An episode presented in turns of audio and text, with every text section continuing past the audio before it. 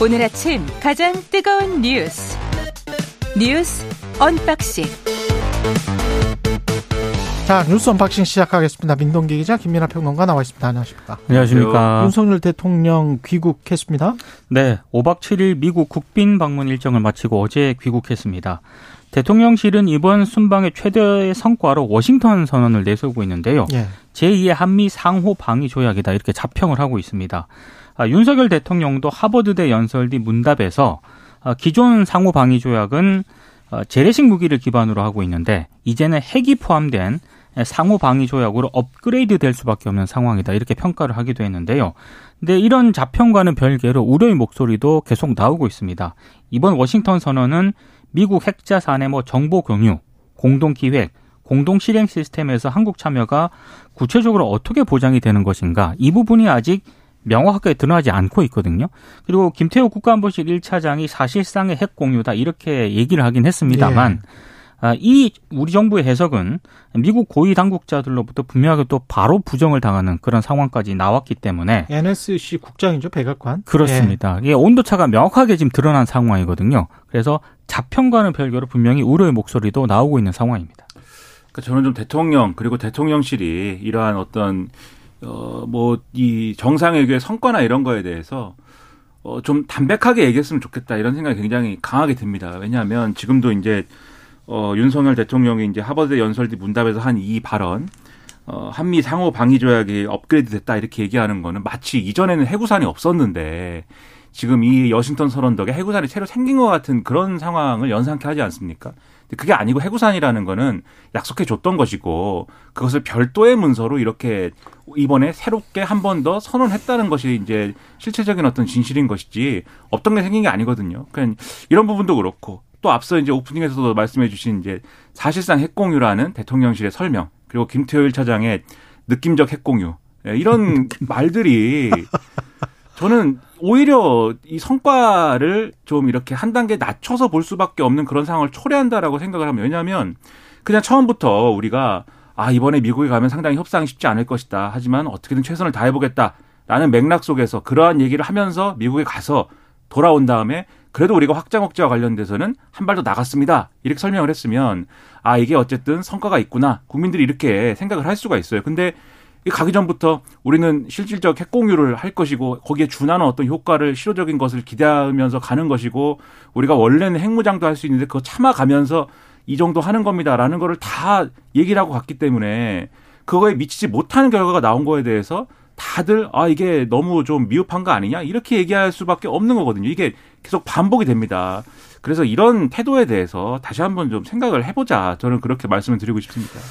방향 자체가 그 이런 논리잖아요. 북핵 위험이 너무나 엄중하기 때문에 이 정도 제2의 한미 상호 방위 조약을 이끌어내고 핵 확장을 어느 정도 네. 어느 정도 이룬 것은 성과다 이렇게 말할 수도 있을 거는 같습니다. 그런데 사람들이 일반적으로 일반적이라는 거는 국민 여론 지금이 뭐 뉴욕 타임즈에도 어 똑같은 그 한국 내 평가를 존 델러리 교수가 연세대학교 교수가 전했는데 그 마지막 문장이 그거였잖아요.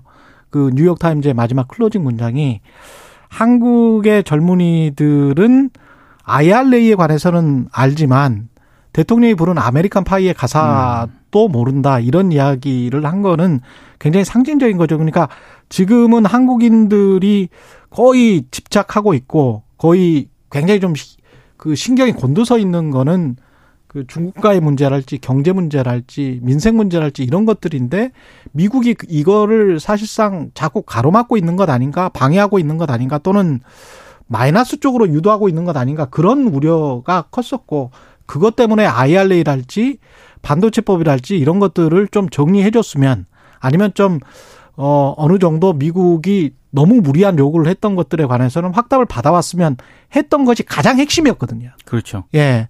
한국인들의 마음에는 그게 아마 가장 핵심적으로 있었는데 그거를 가기 전부터 어 이런 쪽으로 몰아간 것이죠. 제가 보기에는 핵, 핵 공유나 뭐 이런 쪽으로 몰고 가서 결국은 그것도 완벽하게 어, 얻지를 못하고 온 거죠. 그러니까 예. 한미일 안보 협력 틀을 짜기 위한 어떤 중간 단계로 한미 정상회담이 작용한 게 아닌가 이런 음. 생각이 들 정도입니다. 이게 왜냐하면 윤석열 대통령이 상하원 합동 연설 하버드대 이 연설 대담에서도 계속해서 그 얘기를 하거든요. 이제는 북핵 위협에 대응하기 위해서는 한미 공조와 더불어서 한미일 3자 안보 협력도 더욱 가속화해야 된다. 이런 점을 굉장히 강조를 하고 있습니다. 근데 한미일 공조 확대 같은 경우에는 미국이 지금 이 전략을 가장 선호하고 있는 그런 전략이지 않습니까? 대중국 견제를 위해서. 예. 근데 이후에 지금 전개될 이 일정 같은 거를 보면 외교 일정 같은 거를 보면 기시다 후미오 일본 총리가 5월 초에 이제 한일 정상회담을 위해서 한국을 방문한다는 그런 얘기도 있지 않습니까? 그렇죠. 그리고 이제 그 이후에 G7을 위해서 또 어, 윤석열 대통령이 일본을 또 가거든요. 예. 그러니까 이런 일정 등을 감안을 했을 때 결국에는 미국이 짜놓은 판 그대로 음. 한미일 안보 협력 체제로 갈 가능성이 굉장히 높은데 음. 그 중간 거점 단계라서 한미 정상회담이 지극히 잘 활용된 측면이 좀 있는 것 같다. 뭐 이런 분석도 나오고 있습니다. 그러니까 앞서 말씀하신 우리의 관심사인 경제 문제나 이런 것들은 사실은 미국의 시간표와 계획표에는 없는 거고 없는 없었어. 거죠. 그렇죠. 없었고. 그리고 예. 한미일 협력이라는 거는 미국의 시간표에 분명히 있는 것이죠. 그리고 음. 일본 언론들 분위기가 상당히 묘합니다. 지금 이제 원래 지난주에 나온 보도는 산케이가 원래 기시다 후미오 총리한테 당신은 너무 무르다. 한국에 할 말을 못 하고 있다. 이렇게 비난하는 쪽이었는데 한국이 이렇게 한미 정상회담에서 뭔가 확장 억제와 관련된 기구를 만든다고 하니까 기시다 후미오 한국을 좀 배워라. 뭐 이렇게 꾸짖고 나서 고 요건 이제 극우 신문이니까 이제 요런 스탠스인데 지금 니온게이자이라든지 뭐 요미우리라든지 이런 신문에서 얘기를 하는 거는 이게 우린 일본 일본 입장에서는 기회다. 그러니까 지금까지 일본이 어쨌든 재무장하고 뭐 이런 과정에서 또 핵과 관련된 어떤 이 미국의 어떤 그런 협의나 이런 것들 중에서 그동안 국내적으로 논의해온 것들의 여러 가지 조건들이 있었거든요. 뭐 비핵 3원칙 이런 것도 있고 여러 가지 조건들이 있었는데 이번에 한국 한미가 어쨌든 이런 확장 억제라든 관련 기구를 만들면 거기에 일본이 들어갈 수 있다면 그러면 사실 일본이 자체적으로 무슨 뭐 핵 개발을 한다든지 미국으로부터 핵무기를 들여온다든지 이런 논란을 거치지 않고도 어쨌든 실효적인 뭔가 핵무기와 관련된 어떤 방안을 갖게 된다. 이 틀이에요. 그래서 그걸 관철을 해라. 이런 목소리를 내고 있고 또 오늘 동아일보 보면은 실제로 확장 억제 관련 기구에 한미일이 같이 논의하는 구조로 가는 거다라는 보도가 나왔고 미국이 그걸 요구했다라는 보도거든요. 그렇죠. 그럼 요게 퍼즐을 쭉 맞춰 보면은 결국 올해 쭉 이 봄 지나고 여름 지나고 하면서 그러한 한미일 군사 협력의 틀은 굉장히 또 강화되는 그런 흐름 속에서 뭔가 결정적인 게 나올 것이다. 이렇게 보이고 그러니까는 한미가 요렇게 협의를 하니까 일본이 그동안은 또 거리를 아 우리가 한일 정상회담 통해서 크게 양보를 하고 정말 이 정도까지 해줬다라는 말이 나올 정도로 크게 액션을 했지만 그동안 뭐 이 그냥 뭐 어, 뜨뜻미지근 하더니 미국에 이렇게 이 접근해 버리니까는 바로 또 일본이 나와 버리지 않습니까? 이 온다 이 원래는 좀 더 늦게 오려고 했, 던 건데 5월 초에 이달, 온다는 이달 거잖아요. 초에 방한할 것 그렇죠. 같아요. 네. 그러니까 이게 결국은 요 미국의 시간표에 맞춰서 가는 것이지 음. 과연 우리가 이전에 했던 한일 정상회담의 그 어떤 모드 그리고 지금 이제 한미 정상회담의 성과를 또 어떻게 볼 것이냐 이런 것들에 있어서 과연 우리 대통령실과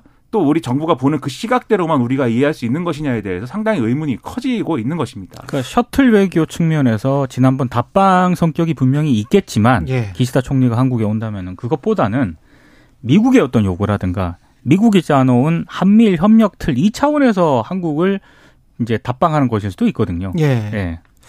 균형 외교라는 측면에서도 좀 아쉬운 면이 있습니다. 북중러가 굉장히 반발을 하고 있고 북한은 뭐 그렇다고 치고요. 근데 이제 중국이나 러시아의 반발이 심상치가 않고 특히 중국 쪽은 상당히 반발을 하네요. 그러니까 예. 중국 같은 경우에는요. 그 관영 매체가 있습니다. 글로벌 음. 타임스. 여기서 어제 이제 워싱턴 선언에 대해서 뭐라고 얘기를 했냐면 예. 아, 이 북중러가 반드시 이제 보복을 하지 않겠습니까? 네. 그 북중러의 보복은 한국과 윤 대통령에게 악몽이 될 수 있고 한국이 경제와 안보 측면에서 겪게 될 손실은 미국이 제공하는 보호와 투자보다는 크다. 이렇게 사실상 경고를 했고요.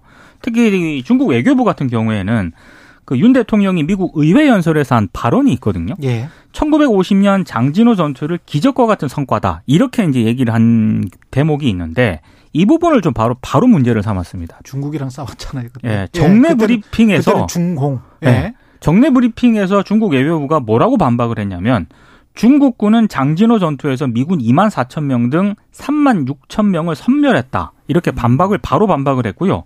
중국 CCTV도 어제부터 갑자기 그 한국 전쟁 참전을 소재로 한 40부작 드라마가 있습니다. 아. 이걸 긴급 편성해서 재방송을 하고 있습니다. 옛날에 방송을 했던 건데 새로 만든 것도 아니거든요. 그렇죠. 그러니까 그렇죠. 갑자기 방송을 재방송을 하고 있는데 상당히 좀 음, 이 못마땅한 그 못마땅한 예. 그런 기색을 좀 드러내놓고 있는 상황입니다. 기시다 총리 오고 G7까지 히로시마에서 열리면 아마 대충은 다 정리가 될 것 같은데 그때 우리가 어느 정도로 균형 외교를 잡을 수 있을지 그게 문제가 되겠습니다. 네. 그렇죠. 그리고 중국이 사실 뭐 지금 이제 이런 방식으로 나오고 그리고 중국이 뭐 말도 안 되는 얘기도 하고 막 이러거든요. 그렇죠. 그런 거는 네. 그냥 우리가 씩 웃으면 되는 음. 문제인데 음. 중요한 거는 경제적으로 어떤 보복을 하느냐 이게 좀 중요한 것이죠. 그렇죠. 그러니까 지금 지난번에 이제 지난 정권에서 지지난 정권에서 사드 배치 이후에 무슨 뭐 여러 가지 보복을 하고 뭐, 하, 뭐 여러 가지 보복을 하지 않았습니까? 근데 그런 것들이 어느 정도 좀 풀리는 기류였던 것 같은데 어. 여러 가지 과정 속에서 예를 들면 컨텐츠 산업이나 이런 거에서 뭐 중국이 판호를 허용하지 않다 이제 허용하는 과정으로 들어왔다 이런 얘기 많이 했지 않습니까? 실제로 이제 피부로 느끼기에도 음. 중국산 컨텐츠나 이런 것들 뭐 게임이라든지 이런 것들이 많이 풀렸거든요. 근데 그런 것들이 다시 이제 얼어붙거나 할 때 우리가 그것 때문에 뭐 중국에 숙이고 들어가고 뭐 중국에 굴복해야 되는 건 아니겠지만 경제적인 피해가 있다라고 하면은 그것은 그런 리스크를 최소화시킬 수 있는 또 전략과 방안이라는 게 또 우리 정부엔 필요한 거지 않습니까? 과연 그러한 전략과 방안이 마련돼 있는 상태이냐, 그렇지 않은 거 아니냐라는 또 의구심이 있는 것이기 때문에 네. 이것도 사실 해소를 해줘야죠 정부가. 중국의 황, 황구 15의 주장은 전략적 핵무기를 그렇게 배치를 하면 그거는 북한을 노리는 게 아니고 중국과 러시아를 노리는 거다. 그렇죠. 예, 그렇게 지금 주장을 하고 있는 것이고 다만 한 가지 제가 위안을 삼은 거는 자 중국어 중국 그 어로는 보지는 않았고 영문판으로 봤는데 황구시보의 내용 중에서 이런 게 있었어요. 완벽하게 이 상황을 실행 실행하게 되면 그러니까 핵 자산에 관한 완벽한 실행을 하게 되면 그때는 어, 보복이 있을 것이다. 이렇게 이야기를 했기 때문에 음. 조금 시간이 남은 거 아닌가. 이제 무슨 예. 얘기냐면 지난번에도 지난주에도 말씀드렸는데 음. 지금 이제 전략 핵잠이 오는 거지 않습니까? 예. 온다는 거 아닙니까? 그리고 음. 거기에는 이제 어, 미사일이 실려 있는 것인데 SLBM이 실려 있는 것인데 음. 이게 예를 들면 멀리 있어도 멀리 있어도 북한은 사정권이에요. 이거는 맞아요. 그렇죠. 12,000km라며요. 그렇죠. 그렇죠. 그리고 12,000km의 사정거리를 바로 앞에서 400km 앞에 있는 북한을 타겟으로 할 수 있나? 괌에 그렇죠. 있어도 됩니다. 그렇죠. 네. 근데 이게 멀리 있어도 되는 네. 게 만약에 부산항이나 이런 데 기항을 했다라고 네. 하면 중국이나 러시아는 주장할 수 있는 게 생기는 거죠. 우리 겨냥한 거야. 알겠습니다. 주장할 수 있는 게 생기는 것이기 때문에 사드랑 비슷한 얘기가 돼서 그게 이제 걱정이다라는 거죠. 예. 그리고 검찰이 돈봉투 의혹과 관련해서 송영길 전 대표의 자택과 개인 후원 조직을 압수수색했습니다. 네. 그러니까 검찰이 송영길 전 대표가 후원 조직을 통해 돈을 마련을 해서 당내에 직접 살포했을 가능성까지 일단 열어두고 있는 것 같습니다. 음. 동아일보 같은 경우에는 오늘 보도를 보면은요. 검찰이 압수수색 영장에서 송 전 대표를 돈 봉투 살표 혐의에 공범으로 적시했다. 이렇게 지금 보도를 하고 있는 그런 상황인데요. 압수수색 대상 압수수색 한 곳을 보면 송영길 전 대표의 옛 자택, 현 음. 자택, 그리고 개인 후원 조직인 평화와 먹고 사는 문제 연구소 여의도 사무실 모두 압수수색을 했습니다. 예. 그러니까 연구소의 회계 담당 직원하고요. 전 비서도 압수수색 대상에 포함이 됐거든요. 그러니까 이런 걸로 봤을 때 검찰이 송 전 대표의 개인 후원 조직까지 압수수색을 한 것은 아무래도 이 후원금을 당 대표 당선을 위해서 직접 국회의원 등을 통해 살포했다. 이렇게 검찰이 의심을 할 가능성이 굉장히 높은 것으로 일단 언론들이 보고 있고요. 음. 그래서 경선 캠프 전반의 자금 흐름으로 수사 범위가 확대될 가능성이 크다라고 전망을 하고 있습니다. 지금 말씀해 주신 게 핵심인데 그러니까 지금 이 경선 캠프의 관계자들하고 송영길 전 대표의 이제 개인 조직, 이 연구 조직의 인적 구성이나 이런 게 겹치는 부분들이 있는 데다가 지금 자금 흐름이나 이런 것들이 의심스럽다고 검찰은 보고 있다는 거 아니겠습니까? 그 얘기는 지금까지는 송영길 전 대표가 특정한 강래구 전 강래구 씨라는 사람으로부터 조성된 자금을 통해서 돈 봉투를 줬다 이 정도의 음. 얘기였다면 예. 지금은 예. 송영길 전 대표가 그 당시 경선에서 쓴 돈이 전반적으로 어떻게 돼 있는 거냐? 그러니까 음성적으로 이런 이제 후원 조직이나 이런 걸 통해서 조성이 되고 이게 어떤 신고되지 않는 불법적인 어떤 정치 자금으로 투입된 게 아니냐 이걸 지금 수사를 하겠다라는 거예요. 그렇죠. 그러니까 약간 혐의가 이제 좀 뭐랄까요 더 커지고 뭔가 질적으로 달라지는 어떤 흐름이 와 있는 거여서 아마 검찰이 민주당을 향한 수사나 이런 것들을 앞으로도 계속해가면서 체포동의안을 또 보내고 이 개별 의원들한테도 보내지 않겠습니까? 그렇죠. 개별 의원들에 관련된 네. 것도 이런 것들이 계속 예정돼 있기 때문에 민주당으로서는 상당히 힘든 그런 과정이 앞으로 예정이 되는 것 같다 이렇게 예. 볼 수가 있겠습니다. 김민숙 의원한테도 그 이야기는 물어봐야 될 것 같네요. 국민의힘 윤리위가 오늘 첫 회의를 가집니까? 예. 이제 임명장 같은 것도 수여하고요. 예. 왜냐하면 지금 윤리위원장하고 지금 뭐 모두 아홉 명으로 구성이 되었거든요. 음. 그래서 임명장을 아직 수여를 안 했는데 오늘 할 예정입니다. 근데 가장 큰 관심은 김재원 태영호 최고위원에 대한 징계, 징계 여부 논의를 시작한다는 점인데 예. 언론들의 전망을 보면은 일단 징계는 불가피해 보이는데 김재원 최고위원이 더 강한 징계를 받을 수도 있다라는 전망이 나오고 있습니다. 예. 김재원 최고위원 같은 경우에는 지금 계속 최고위원 회의 안 나오고 있거든요.